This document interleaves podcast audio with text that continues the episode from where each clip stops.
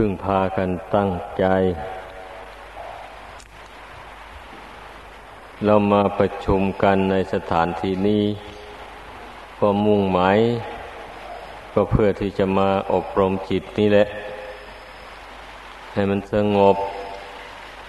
แล้วก็ให้มันมีความรู้ความฉลาด ความรู้ความฉลาด ย่อมเกิดขึ้นจากความสงบ ความฉลาดในทางธรรม ย่อมเกิดขึ้นจากความสงบใจ ความรู้ในทางโลกเกิดขึ้นจากการเรียนการท่องจำความรู้ในทางธรรมนี่ เป็นความรู้สำหรับละความยึดความถือ ความรู้ในทางโลกนั้น เป็นความรู้สำหรับยึดถือเอามา มันต่างกัน สร้างมันขึ้น ยึดถือเอาไว้ ไม่ปล่อยไม่วาง อันนี้มันตรงกันข้าม เพราะฉะนั้นเนี่ยความรู้ในทางธรรม นี่จึงยากที่บุคคลอยากจะสนใจ ราะบุคคลส่วนมากนั้น มีตัณหาอุปทานอยู่ในใจมากมาย ความอยากได้อะไรต่ออะไรในโลกอันนี้ ยังไม่จบไม่พอ ยังอยากได้ในสิ่งที่ตนต้องการอยู่มากมาย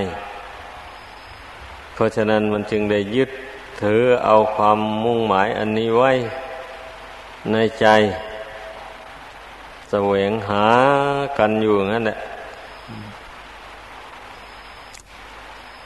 มันก็เป็นธรรมดาของโลก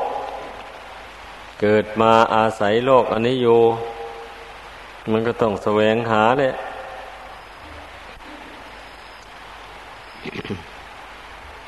แต่สำหรับผู้เป็นนักบวชแล้ว มันแตกต่างกัน ผู้เป็นนักบวชนี่ ต้องเพียรพยายามสละออกให้หมด ไม่ใช่เพียรแสวงหามา มันตรงกันข้าม เพราะว่าความเป็นอยู่มันแตกต่างกัน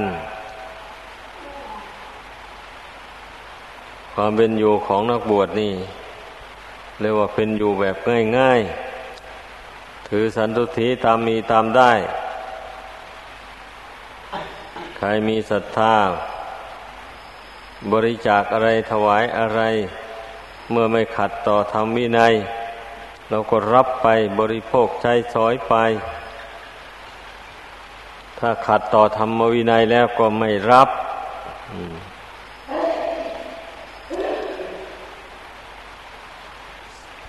แต่พูดถึงธรรมะ อันลึกซึ้งลงไปแล้ว มันมีความหมายเหมือนกัน ถึงจะเป็นผู้ครองเรือน ก็ตามเป็นนักบวชก็ตาม ทุกคนนี่ปฏิบัติทำทางจิตใจ ก็จำเป็นต้องปล่อยต้องวางทุกอย่าง จะไปถือมั่นไว้ไม่ได้ในขณะทำสมาธิภาวนา ก็ต้องวางทุกสิ่งทุกอย่าง แล้วส่วนออกจากสมาธิภาวนาไป นั่นใครจะไปทำหน้าที่อะไรของใคร ก็ทำไปตามหน้าที่ ส่วนการนั่งสมาธิภาวนานี่ มันต้องมีระดับเหมือนเหมือนกัน ระดับความรู้สึก ต้องปรงต้องวาง ลงไปใจจึงจะสงบลงได้ ถ้าไม่วางอารมณ์ภายนอกเสียก่อนอย่างนี้ใจจะรวมลงไม่ได้เลย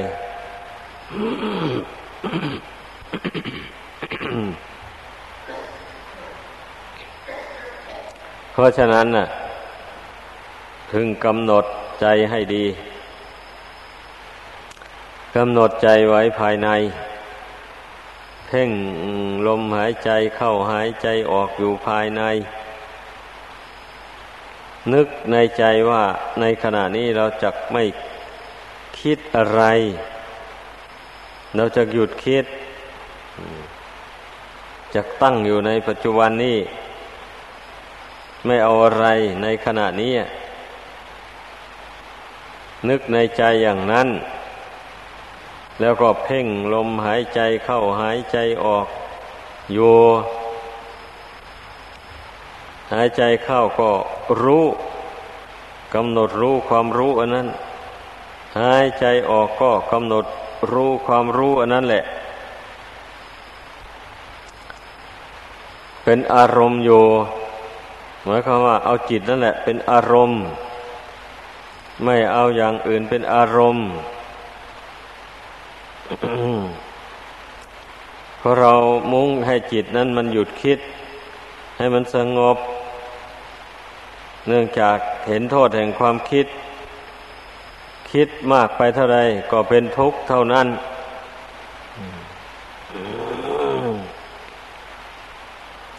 หยุดคิดเสียได้ก็สบายใจดี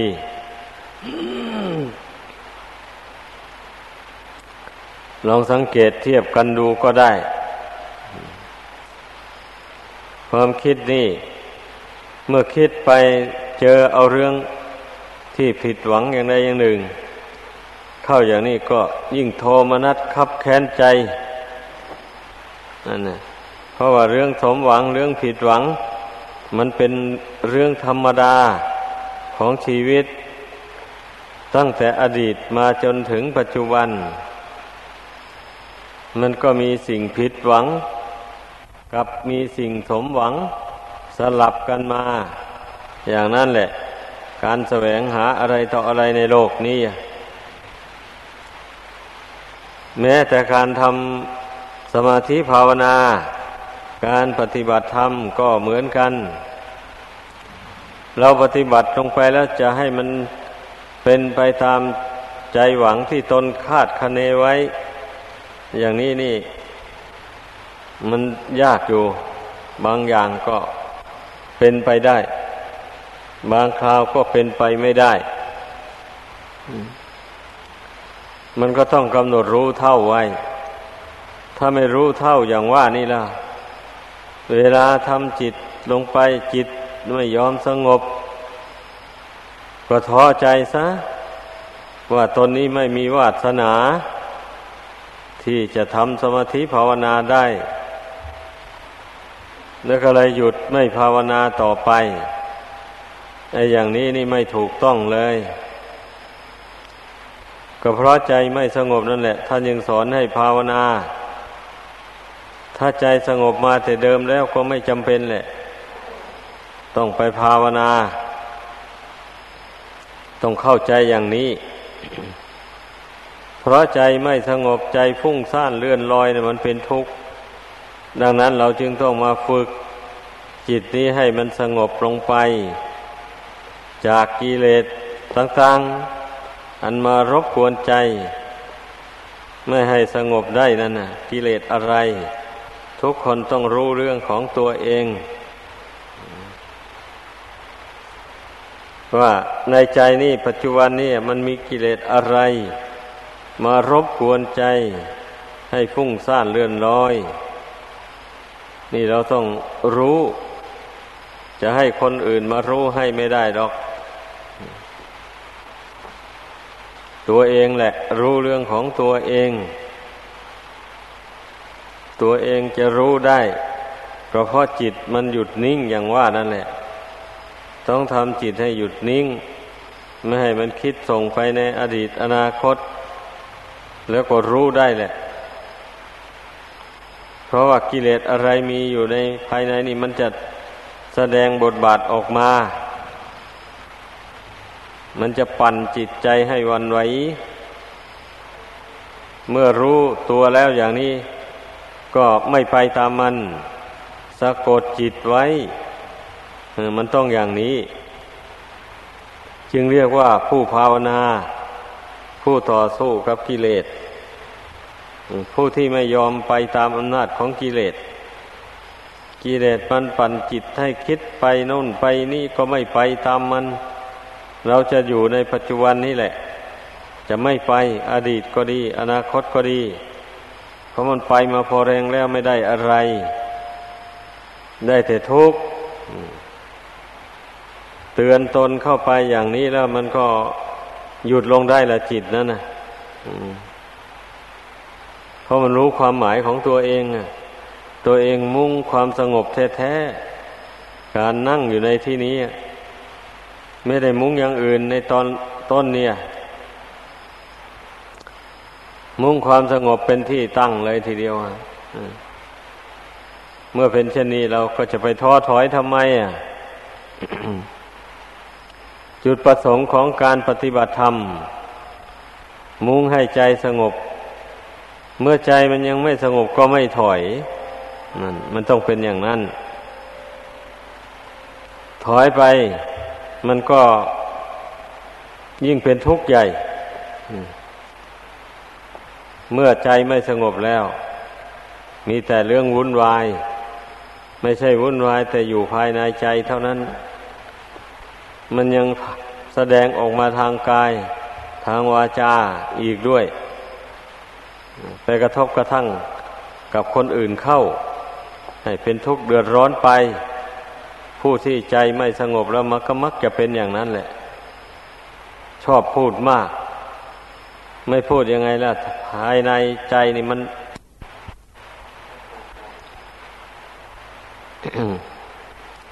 ตั้งใจควบคุมจิตให้ดี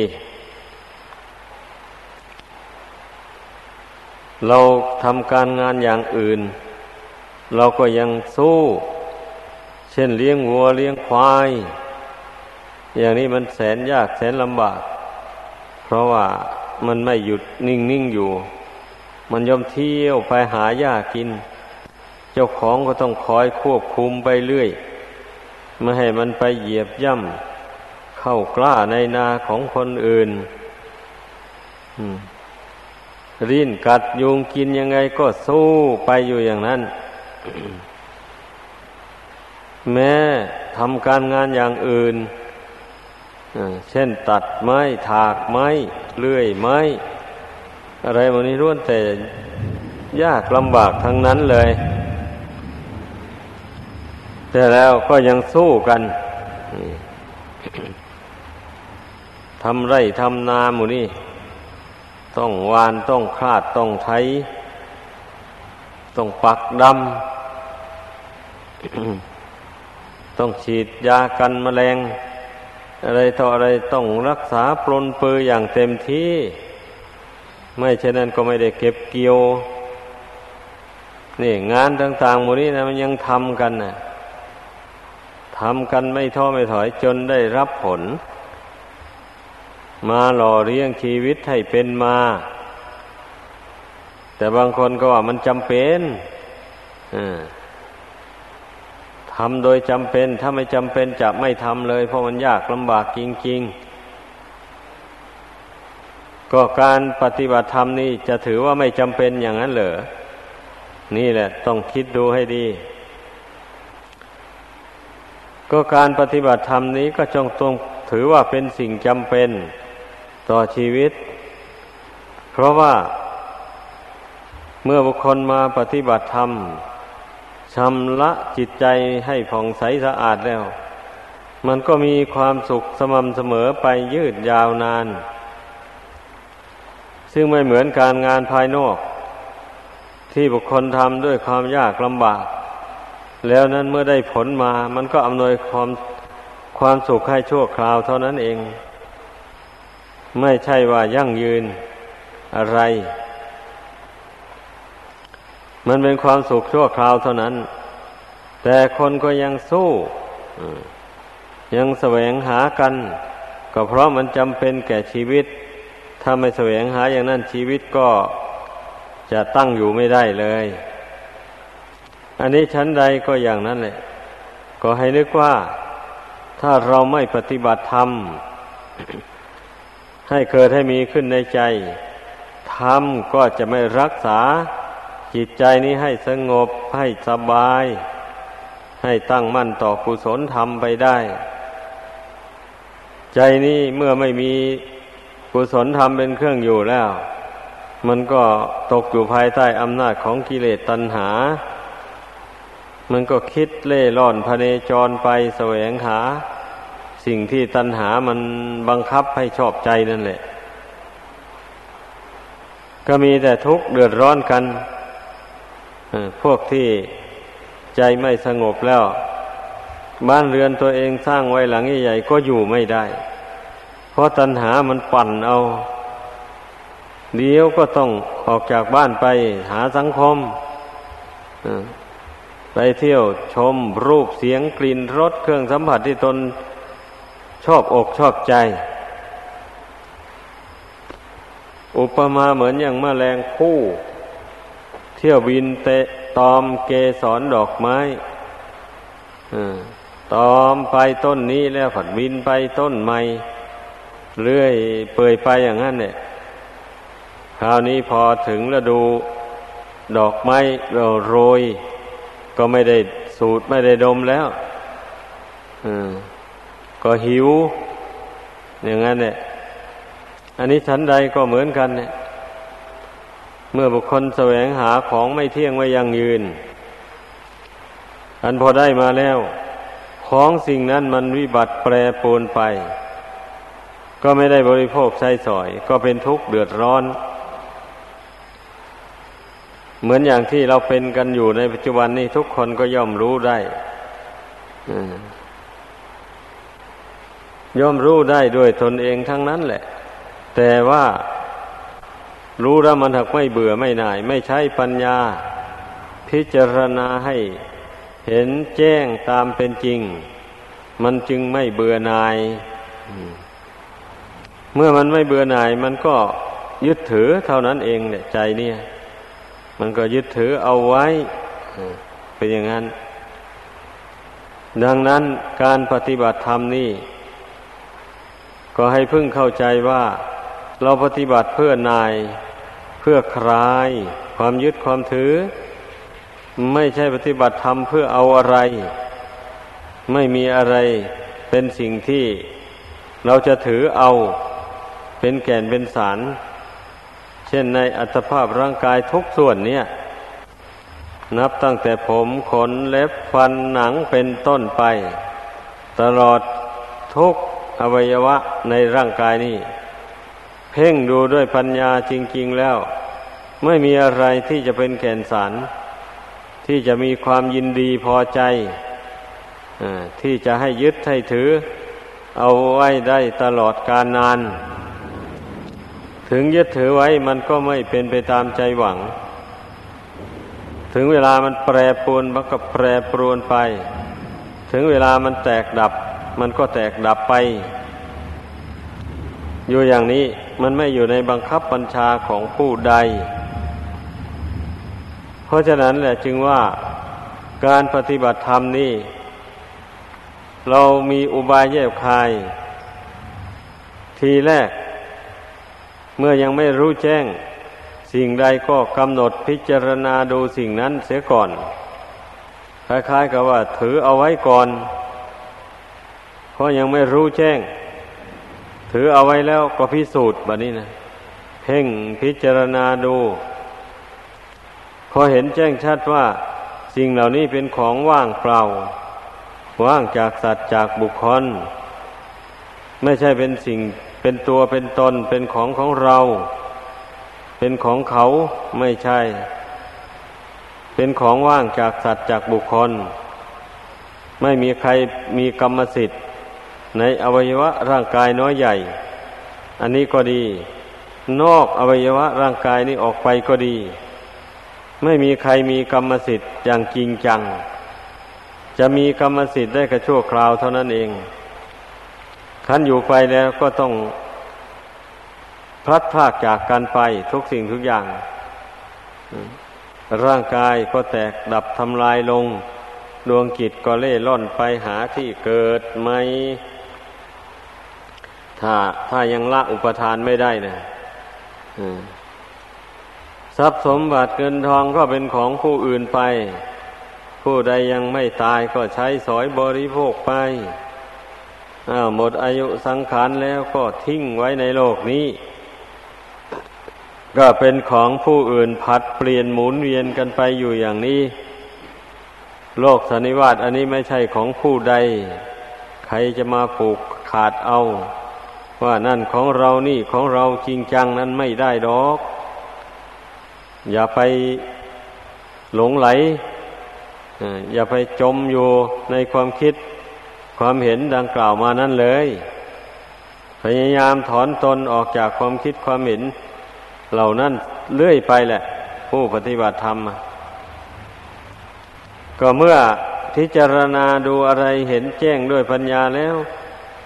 ก็ปล่อยวางไว้ตามสภาพ แต่แต่แล้วเราก็ต้องอาศัยมันอยู่นั่นแหละอาศัยมันแต่รู้เท่ามัน ไม่ยึดถือว่าเป็นตัวเป็นตนเป็นของของตน เพียงแต่อาศัยประกอบกุศลคุณงามความดี ให้เจริญขึ้นในดวงจิตนี้เท่านั้น เราไม่ได้อาศัยร่างกายอันนี้อยู่เพื่ออะไร ก็กำหนดในใจอย่างนี้เมื่อผู้ใดกำหนดในใจอย่างนี้แล้วก็ไม่ไม่เป็นทุกข์เดือดร้อนมาก ในเมื่อร่างกาย อันนี้มันสุดโทมมันวิบัติลง จิตนี้ก็ไม่เป็นทุกข์เดือดร้อนอุปมาเหมือนอย่าง อาคารบ้านเรือน ก็ตนเป็นผู้สร้างขึ้นมา บางทีมันก็ เมื่อยังไม่มีเงินทองมาก มันก็ต้องสร้างด้วยเครื่องไม้อันไม่ถาวรนนะเช่นเสาไม้ไผ่ฝาแถบตอง มุงด้วยหญ้าคา อะไรมูนี้นะ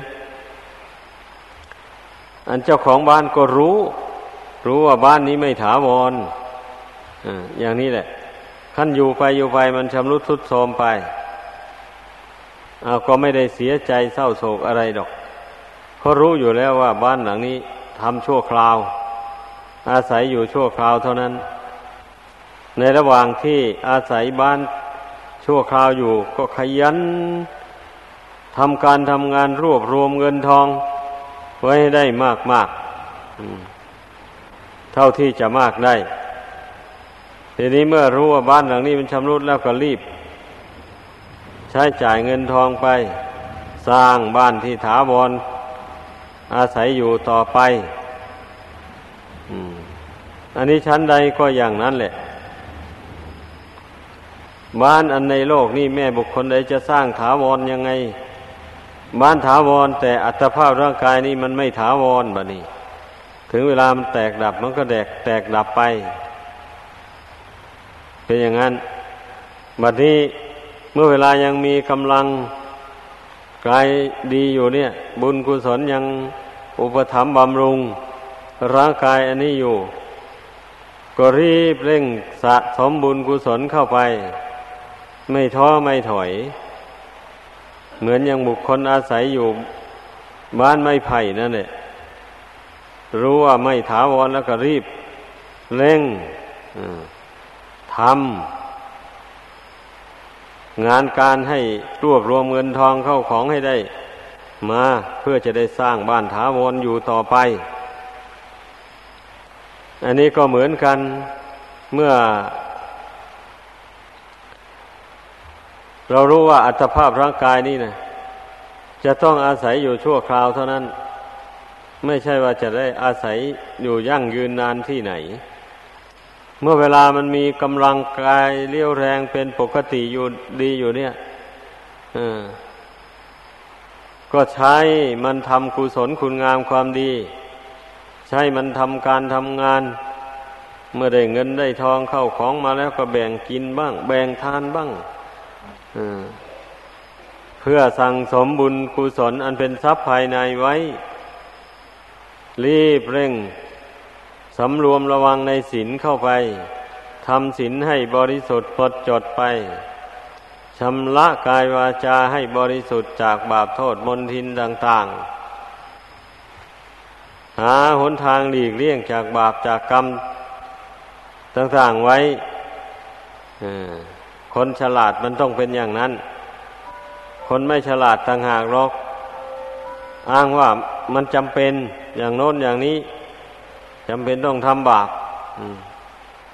จริงอยู่ถ้าไม่ฉลาดแล้วมันก็จำเป็นแท้ๆเลย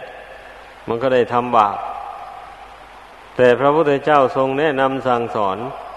พุทธบริษัทนั้นพระองค์สั่งสอนคนมีปัญญา มีปัญญาเป็นเป็นทุนเดิมมา แล้วพระองค์มาเพิ่มเติมปัญญาให้ใหม่อีก ผู้นั้นก็เลยมีปัญญาแหลมคมขึ้นกว่าเก่า ก็สามารถละบาปกรรมความชั่วต่าง ๆได้ดังนั้นจึงว่าศาสนาของพระพุทธเจ้านี่สำหรับคนมีปัญญาแท้ๆจึงรับเอาไปปฏิบัติตามได้ คนมีแต่ศรัทธาเฉยๆนี่ มันก็ได้แค่กินกินทานทานไปตามประเพณีเฉยเนี่ย อันจะให้ มีความเพียรพยายามละบาปบำเพ็ญบุญกุศลให้สูงขึ้นไปกลัวนั้นนั้นทำไม่ได้เพราะไม่มีปัญญา ไม่มีปัญญาที่จะขจัดกิเลสบาปประธรรมอันหนาแน่นอยู่ในใจนี้ออกไปได้ ดังนั้นจึงต้องตกเป็นทาสของกิเลสบาปประธรรมนี้ไปก่อน เพราะนั้นทุกคนอย่าไปอ้างคนอื่น มาเป็นเกณฑ์ในการละชั่วทำดีอ้าคนนั้นเขายังไม่เห็นละชั่วทำดีอะไร มันก็ยังอยู่เย็นเป็นสุขได้ ไอเราเนี่ยมันก็คงจะเป็นอย่างเขานั่นแหละ อย่างนี้นี่ไม่ควรอ้างอิงไม่ควรอ้างคนอื่นมาเป็นแบบแผน เราต้อง อ้างเอาคำสอนของพระพุทธเจ้านนมาเป็นแบบเป็นแผนอ่าพระพุทธเจ้า สอนให้คนเรามีปัญญานะ ไม่ใช่สอนไปเปล่าๆโดยผู้ฟังไม่ได้เกิดความรู้ความฉลาดอะไรเลย ไม่ใช่อย่างนั้นนี้ ก็ในหลักแห่งการแสดงธรรมของพระองค์ว่าอาการที่พระองค์เจ้าทรงแสดงธรรมมีอยู่สามอย่าง ทรงสั่งสอน เพื่อจะให้ผู้ฟังรู้ยิ่งเห็นจริง ในธรรมที่ควรรู้ควรเห็น แล้วก็ทรงสั่งสอนมีเหตุที่ผู้ฟังอาจตรองตามเห็นจริงได้ ข้อสามนั้นทรงสั่งสอนเป็นอัศจรรย์ คือผู้ปฏิบัติตาม ย่อมได้ประโยชน์โดยสมควรแก่ความปฏิบัติดังนี้ อาการที่พระพุทธเจ้าทรงสั่งสอนนะมันมีอยู่สามอย่างอย่างนี้แหละอย่างนั้นจุดพุ่งหมายของพระองค์ในขั้นต้นนั้น ก็ทรงประมวลเอาความรู้ที่พระองค์เจ้าได้รู้แจ้งแทงตลอดนั้น มาแสดงให้พุทธบริษัททั้งหลายฟัง เพื่อให้พุทธบริษัทผู้ฟังนั้นได้เกิดความรู้ ได้เกิดความรู้ยิ่ง เห็นจริงในธรรมของจริง ซึ่งมีอยู่ในอัตภาพร่างกายนี้ พร้อมมูลทุกอย่างอยู่แล้วทำของจริงนั่นนะเช่นอย่างทรงแสดงธรรมมีเหตุอย่างนี้นะเช่นทรงแสดงว่าตัณหาเป็นเหตุให้เกิดทุกข์ อย่างนี้มันก็น่าเอาไปคิดอยู่แล้ว เมื่อไปคิดพิจารณาดูแล้วมันก็เห็น เห็นจริงแท้ๆสำหรับคนไม่ละเอียงไม่ลำเอียงเข้ากับกิเลสแล้ว มันก็ต้องเห็นจริงแหละ เห็นว่าตัณหานี่เป็นเหตุให้เกิดทุกข์ได้จริงๆอ่าเป็นอย่างนั้นเพราะคนเราที่จะดิ้นรนขวนขวายอะไรต่ออะไรอยู่ในโลกนี่ ไม่ยอมละไม่ยอมปล่อยยอมวาง การแสวงหานี่ ก็เพราะตัณหานี่เองเนี่ยมันครอบงำจิตใจ ให้เกิดความอยากความหิว ตลอดไป ไม่รู้จักจบจักสิ้นเลยเป็นอย่างนั้น ทีนี้นะ บางคนนะมาเห็นโทษแห่งตัณหาความทยานอยากนี่แล้ว ก็พยายามตัดทอนความอยากนี่ให้เบาบางลงไป ด้วยการ ยึดเอาธรรมคำสอนของพระพุทธเจ้า มาเป็นแนวทางปฏิบัติอ้าวยึดเอาทาน มาเป็นแนวทางปฏิบัติ ปฏิบัติในทาน เพื่อขจัดความโลภความหวงแหนความตนีออกจากหัวใจนี่ไปยึดเอาศีลมาเป็นแนวทางปฏิบัติ สมทานมั่นในศีลแล้วไม่ยอม ไม่ยอมสละศีลรักษาสำรวมกายวาจา ไว้ให้ดี ไม่ล่วงพุทธบัญญัติที่ตนสมทานมาแล้วนั้น เพื่อสกัดกั้นความโกรธ ความพยาบาท ความพอใจในการเบียดเบียน บุคคลอื่นและสัตว์อื่น ให้ เบาบางออกไปจากกิจใจสสมทานมั่นอยู่ในการไหวพระสวดมนต์ภาวนา ในเมื่อเรายังมีกำลังกายกำลังศรัทธา แข็งแรงอยู่อย่างนี้เราจะไม่ท้อถอยลงไปอย่างนี้แล้ว ก็ตั้งอกตั้งใจ ไหวพระสวดมนต์ภาวนาไปตามการเวลาที่เราตั้งไว้ เวลาไหนที่เราควรจะทำข้อวัดเหล่านี้ ก็กำหนดไว้ เมื่อถึงเวลานั้นมาแล้วก็ต้องเข้าที่ ต้องสละการงานอย่างอื่น ทั้งหมด เช่นนี้แหละเขาจึงเรียกว่า เป็นผู้ที่ มีความสัตย์ความจริงใจต่อข้อวัดปฏิบัตินั้น เมื่อเราภาคเพียรพยายามไหวพระภาวนา ฝึกจิตใจที่ไม่สงบให้มันสงบลงไปนี่ มันก็ไม่เหลือวิสัย เมื่อเราภาคเพียรเพ่งพินิษเข้ามาภายในนี้บ่อยๆ ไม่ปล่อยให้จิตคิดสั้นไปภายนอกโดยส่วนเดียว พยายามน้อมเหนียว สติสัมปชัญญะนี่ระลึกเข้ามาหากายหาใจ นี่เสมอเสมอไปอย่างนี้นะ เมื่อสตินี่มันยังเข้าไปถึงจิตแล้ว จิตนี่ก็จ้องสงบลงได้ทันทีเลย ที่จิตสงบไม่ได้ เพราะสติยังเข้าไปไม่ถึงจิตขอให้เข้าใจ ลองทำดูถ้าไม่เชื่อนะ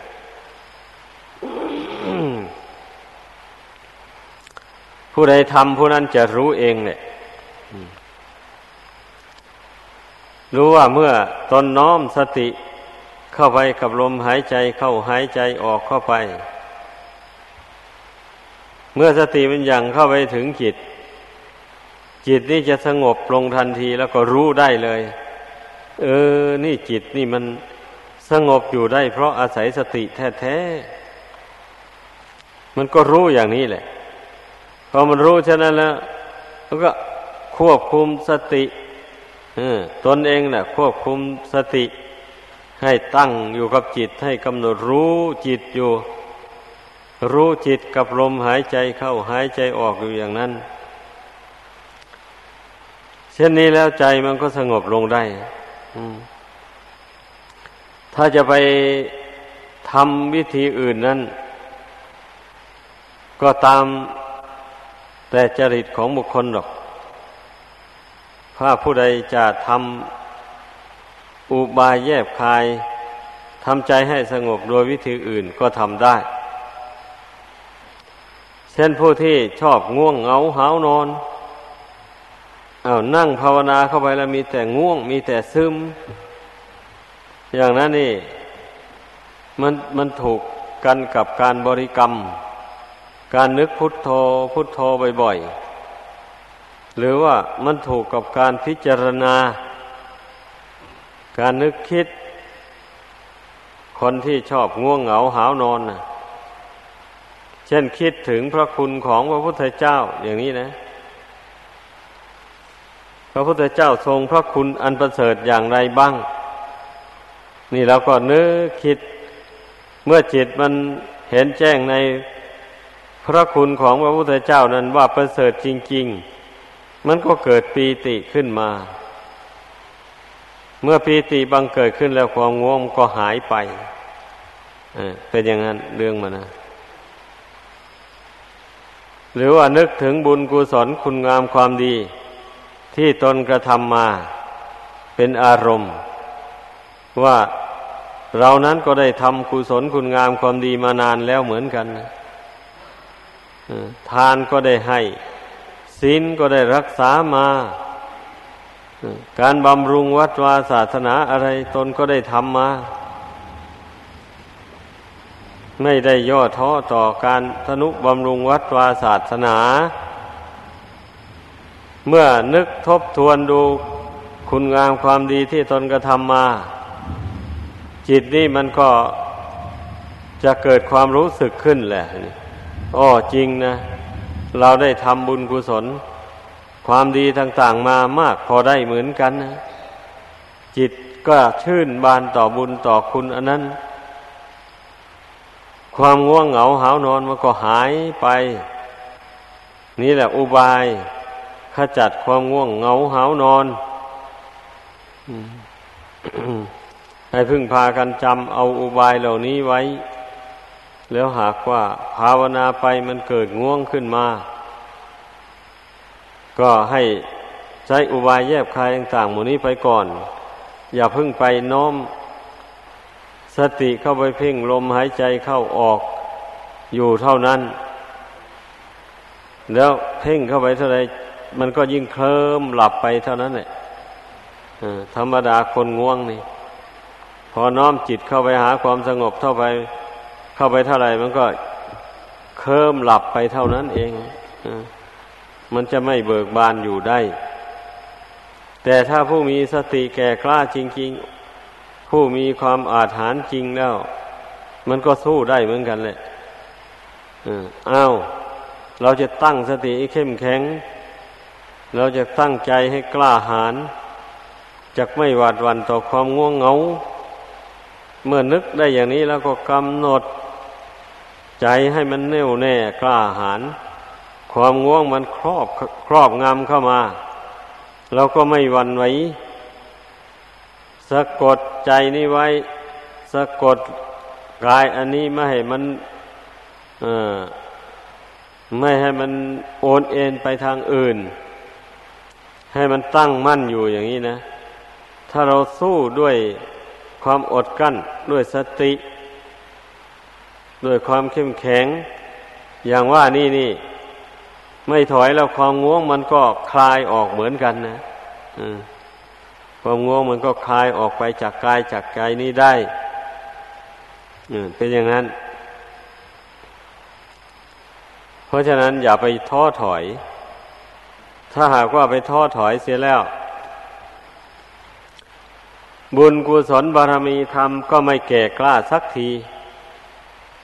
ก็มักจะหดน้อยถอยลงไปแหละ บุญกุศลนะ่ะจะทำได้ก็แต่บุญหยาบหยาบเช่นการขวนขวายในการให้การบริจาคทาน วัตถุสิ่งของไป รักษาศีลไปสำหรับผู้มีศรัทธา แรงกล้าพอสมควร ทางภาวนา การที่จะมาทำใจสงบจากนิวรณ์ทั้งห้า ไปไม่รอดอย่างนี้แหละ ก็ทำให้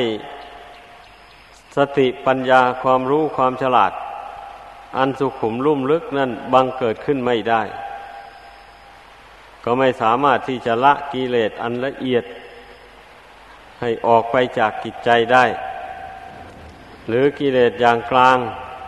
ก็ละไม่ได้ ว่าอย่างละได้ก็ละได้แต่กิเลสชั้นหยาบๆนั้น เท่านั้นเองในเรื่องอย่างนี้มันก็อย่างว่านะมันก็ขึ้นอยู่กับ ความสามารถของแต่ละบุคคล ขึ้นอยู่กับบุญกุศล ที่แต่ละบุคคลกระทำมา ตั้งแต่ชาติปางก่อน แต่ชาติปางก่อนผู้ใดได้ อบรมสั่งสมบุญกุศลมามาก ผู้ใดมีความภาคเพียรพยายามมา แต่ก่อนเป็นอุปนิสัยปัจจัยติดตามมา ผู้นั้นก็ไม่ย่อท้อต่อกิเลส จะต้องต่อสู้กับกิเลสเรื่อยไป เพราะมานึกเสียว่า แต่การงานแต่การงานอย่างอื่น ตนเองก็ยังสู้นี่ บัทีการงานเกี่ยวกับการชำระกิเลสบาปประธรรม อันเป็นบ่อเกิดแห่งทุกข์ ให้ออกไปจากกิจใจนี้ไม่ชอบทำไม่อยากทำอย่างนี้นับว่า นับว่าเป็นความสับเพร่าของผู้นั้นจริงๆความสับเพร่าอันนี้นะมันก็เกิดจากความประมาท ความไม่ใส่ใจในคำสอนของพระพุทธเจ้านั่นแหละ ความไม่สนใจในการฟังให้รู้เหตุรู้ผลของชีวิตตามความเป็นจริง นี่ ความไม่รู้แจ้งในเหตุผลของชีวิตนี่แหละสำคัญมากในชีวิตของคนเรานี่นะเพื่อเมื่อมันไม่รู้แจ้งอย่างนี้มันก็ไม่รู้จักทางแก้ไข ชีวิตนี่มันยุ่งเหยิงอยู่อย่างไร ก็ปล่อยให้มันยุ่งเหยิงอยู่นั่นแหละเพราะไม่รู้จักทางแก้เป็นอย่างนั้น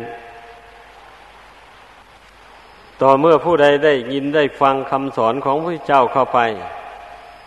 จึงค่อยเห็นรู้เห็นทางแก้ไข ผู้นั้นจึงมีความเต็มใจ ในการที่จะปลดเปลื้อง ความยุ่งเหยิงต่าง ๆ แห่งชีวิตนี่นะให้มันเบาบางออกไปหมายความว่าให้ความยุ่งต่าง ๆ มันเบาไปเรื่อยๆมันยุ่งเพราะอะไรล่ะ ชีวิตนี้ ยุ่งเพราะความโลภยุ่งเพราะความโกรธ ยุ่งเพราะความหลง ความเห็นผิดเป็นชอบ ต่างๆ นี่นะกิเลสสามกองนี่แหละ ทำให้ชีวิตจิตใจนี่ยุ่งเหยิงมาก ทีนี้ผู้ใดมาศึกษารู้จักอุบายวิธีกำจัดกิเลสสามกองนี้ซึ่งมันทำก่อให้เกิดชีวิตยุ่งเหยิงเนี่ย ดังแสดงให้ฟังมานี่แล้ว แล้วก็ลงมือประพฤติปฏิบัติตามไป ไม่ท้อไม่ถอยแล้ว มันก็ปลดเปลื้องความยุ่งเหยิงของชีวิตนี่ให้ออกไปได้ เป็นเปาะ เป็นเปาะออกไปแหละอืม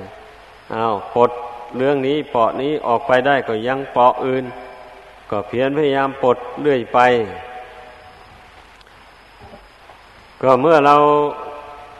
ละกิเลสไปได้แต่ละอย่างละอย่างนะ มันก็เป็นบุญเป็นกุศล บุญกุศลก็เกิดขึ้นจากการละกิเลสนั่นแหละ ขอให้พากันเข้าใจ ไม่ใช่ว่าละกิเลสแล้วไม่ได้อะไรตอบแทนนะเออก็ได้บุญกุศลนั่นแหละ ตอบแทนนะได้ความเบิกบานใจ ได้ความเบาใจ นั่นแหละเป็นผลตอบแทนนะเช่นอย่างว่า ผู้ใดมาละความโลภ ความตนีด้วยการให้การบริจาคทานอย่างนี้นะผู้นั้นก็ได้ความเบาใจจากความโลภความตนีความหวงแหนนั่นจริง ๆ เลย แต่เมื่อยังยังไม่มีศรัทธาให้ทานนั่นนะเมื่อได้เงินทองเข้าของอะไรมา ก็มาหวงไว้มาห่วงกลัวว่าเงินทองเข้าของนั้นมันจะล่อยหลอไป มันจะหมดไป กลัวโจรขโมยมันจะมาจี้มาปล้นมาลักเอาไป นักใจอยู่ทีเดียวเหมือนอย่างเอาหิน นักลักมาทวงคอตัวเองอยู่นั่นแหละขันพอมีศรัทธาให้ทานออกไป สมบัติเข้าของอันใดได้จำแนกแจกทานไป สิ่งนั้นไม่ได้ทำให้ใจหนักหน่วงเลยฮะนี่ มีแต่ทำให้ใจปลอดโปร่ง เมื่อนึกถึงผลทานการกุศลที่ตนได้บำเพ็ญ เวลาใดก็ทำใจให้เบิกบานผ่องใสขึ้นมา ใจเบาใจปลอดโปร่งไม่นักหน่วง เหมือนแต่ก่อนก็อย่างนี้แหละคำสอนของพระพุทธเจ้านะข้อที่ว่า ทรงสั่งสอนมีเหตุ ที่ผู้ฟังอาจตรองตามให้เห็นจริงได้ นั่นแหละ ก็ทรงสั่งสอนมีเหตุแหละ เพราะคนเรานะมันมีความโลภอยู่ในใจเป็นต้นเหตุก่อให้เกิดทุกข์นานาประการ ดังนั้นพระองค์เจ้าจึงหยิบยกเอาความโลภความไม่รู้จักอิ่ม ไม่รู้จักพอ อะไรต่ออะไรในโลกนี้นะ มาแสดงเนี่ย มาชี้แจงให้พุทธบริษัททั้งหลายฟังว่า โลโพธรรมานังปริปันโถความโลภเป็นอันตรายแห่งธรรมทั้งหลาย นี่พระองค์เจ้าจึงยกหัวข้ออภาสิทธินี่มาแสดงไว้ว่าความโลภนั่นเป็นอันตรายแห่งการปฏิบัติธรรม พูดกันง่ายๆ เมื่อบุคคลผู้มีความโลภอยู่แล้วอย่างนี้มันก็ให้ทานไม่ได้แม้จะไปวัดไปวาอารามก็ไปไม่ได้ กลัวทรัพย์สมบัติมันจะหายอย่างนี้แหละ ก็เลยไม่ได้ปฏิบัติทำไม่ได้ฟังทำไม่ได้ทำกิจวัตรต่าง ๆ ไม่ได้สำรวมอินทรีย์ ให้สงบระงับเพราะอยู่ในบ้านนั้น มีแต่เรื่องวุ่นวาย มีแต่เรื่องกระทบกระทั่งอะไรต่ออะไรสารพัดไม่หาความสงบระงับได้ยากนั่นแหละ วัดวาอารามนี่เป็นลัมมริยสถาน เป็นสถานอันอื่นลม เป็นสถานที่สงบสงัดพอสมควร ผู้ใดได้เข้ามาสู่วัดวาอารามนี้แล้ว ก็จะได้ความสงบความเย็นใจไม่มากก็น้อยทีเดียว ดังนั้นผู้ใดละความโลภได้ ได้ยินยีในการบริจาคทาน ก็จึงได้มีโอกาสเข้าวัดเข้าว่าแสวงหาความสงบระงับทางกายวาจาใจ ได้พอสมควรทีเดียว ผู้ใดยินดีในการรักษาศีล เมื่อมีศีลห้าแล้วก็ยังไม่จุใจ ก็มาสมทานศีลอุโบสถเข้าไป มารักษาสมทานรักษาอุโบสถศีลชั่ววันหนึ่งคืนหนึ่ง เช่นนี้นะ มันก็ทำให้จิตใจนั่นปลอดโปร่งเข้าไป เพราะว่าการรักษาศีลอุโบสถนี่ เป็นการสำรวมอินทรีย์หกคือตาหูจมูกลิ้นกายใจ ไม่ให้ยินดียินร้ายในเวลาเห็นรูปด้วยในตาเป็นต้น เช่นนี้แล้วจิตใจของผู้นั้น เมื่อมันความยินดียินร้ายมันระงงับไป ใจก็เบิกบานผ่องใส กลัวเก่าเลยทีเดียวแล้วบัดนี้นะอ่าเป็นอย่างนั้น นี่อันนี้สงแห่งการรักษาโบสถศีลนะก็เป็นอย่างนี้แหละ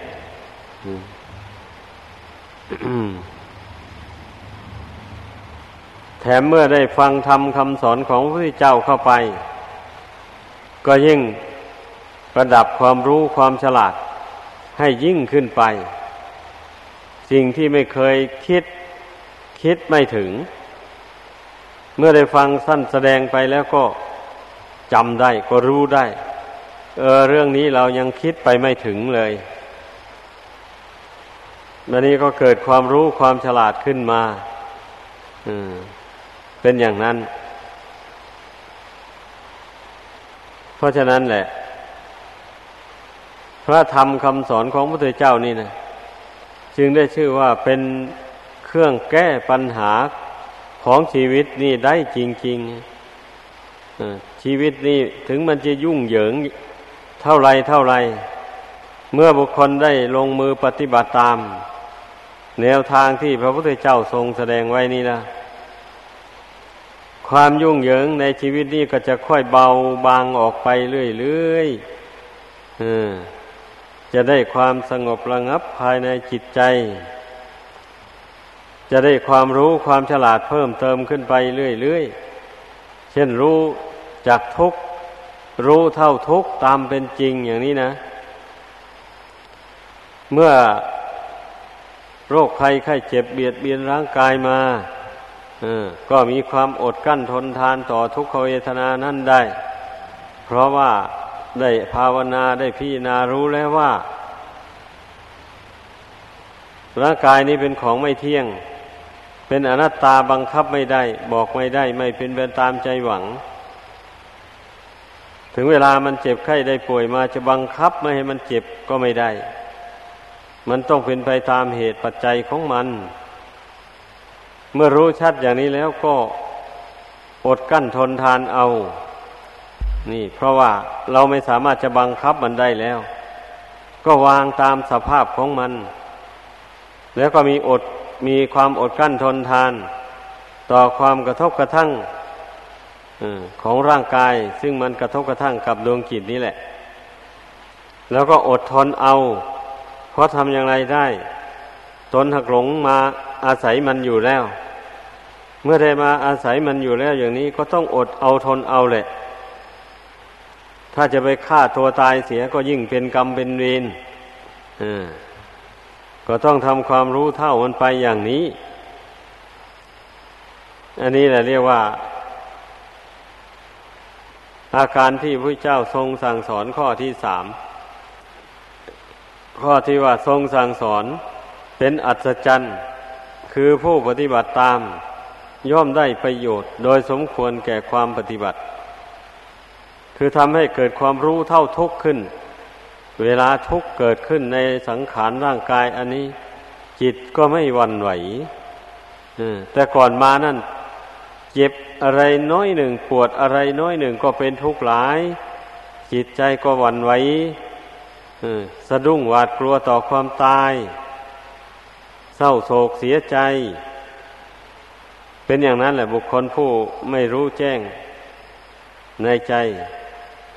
วันนี้พอมารู้แจ้งในทุกนี่ตามเป็นจริง อย่างว่านั้นแล้วจิตไม่วันไหว อดได้ทนได้ ไม่เศร้าโศกไม่เสียใจ เพราะว่าขันห้านี่ไม่ใช่ของเรา เราจะไปเศร้าโศกเสียใจกับมันทำไม ก็ปรงมันลงวางมันลงอย่างนี้นะอความทุกข์ใจของผู้นั้นก็เบาบางไปทีเดียวมีแต่ทุกข์กายแบบนี้นะทุกข์ใจไม่มี มีก็น้อยลง ก็ก็นับว่าได้ผลคุ้มค่าแล้วไม่ใช่หรือ ผู้ปฏิบัติถ้าหากว่าทำใจได้อย่างว่านี้นะความทุกข์ทางใจบรรเทาลงนี่ จุดมุ่งหมายของการทำบุญกุศลปฏิบัติธรรม ก็อยู่ตรงนี้เองนะ ก็เพื่อให้ความทุกข์มันเบาบางจากจิตใจนี่เองแหละ เราจะไปให้ทุกข์นี่เบาบางจากร่างกายนะไม่ได้ ต้องให้ทุกข์นี่เบาบางออกไปจากดวงจิตนี่จึงถูกต้อง เมื่อเราปฏิบัติมาถึงขั้นนี้แล้ว แน่นอนแหละ ทุกทางจิตนี่ต้องเบาบางออกไปก็นับว่าได้ผลคุ้มค่าไม่ใช่เหลือ การปฏิบัติธรรมในพุทธศาสนานี้ เพราะฉะนั้นแล้วเมื่อพุทธบริษัทได้สดับตรับฟังแล้ว ก็พึ่งพากันตั้งอกตั้งใจ ตั้งอยู่ในความไม่ประมาท การที่เราจะทำบุญกุศลหรือปฏิบัติธรรม ให้เป็นไปได้นั้น มันก็อาศัยความเชื่อนี่แหละ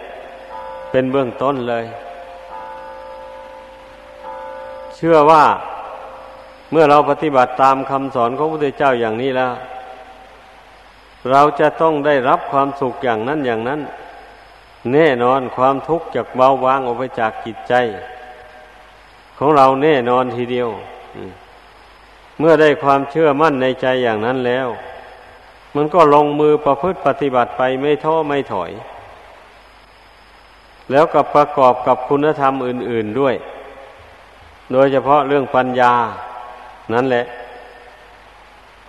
เมื่อปัญญาเกิดขึ้นแล้วนะคุณธรรมอื่น ๆ มันก็เกิดไปตามกัน เช่นความอดความทน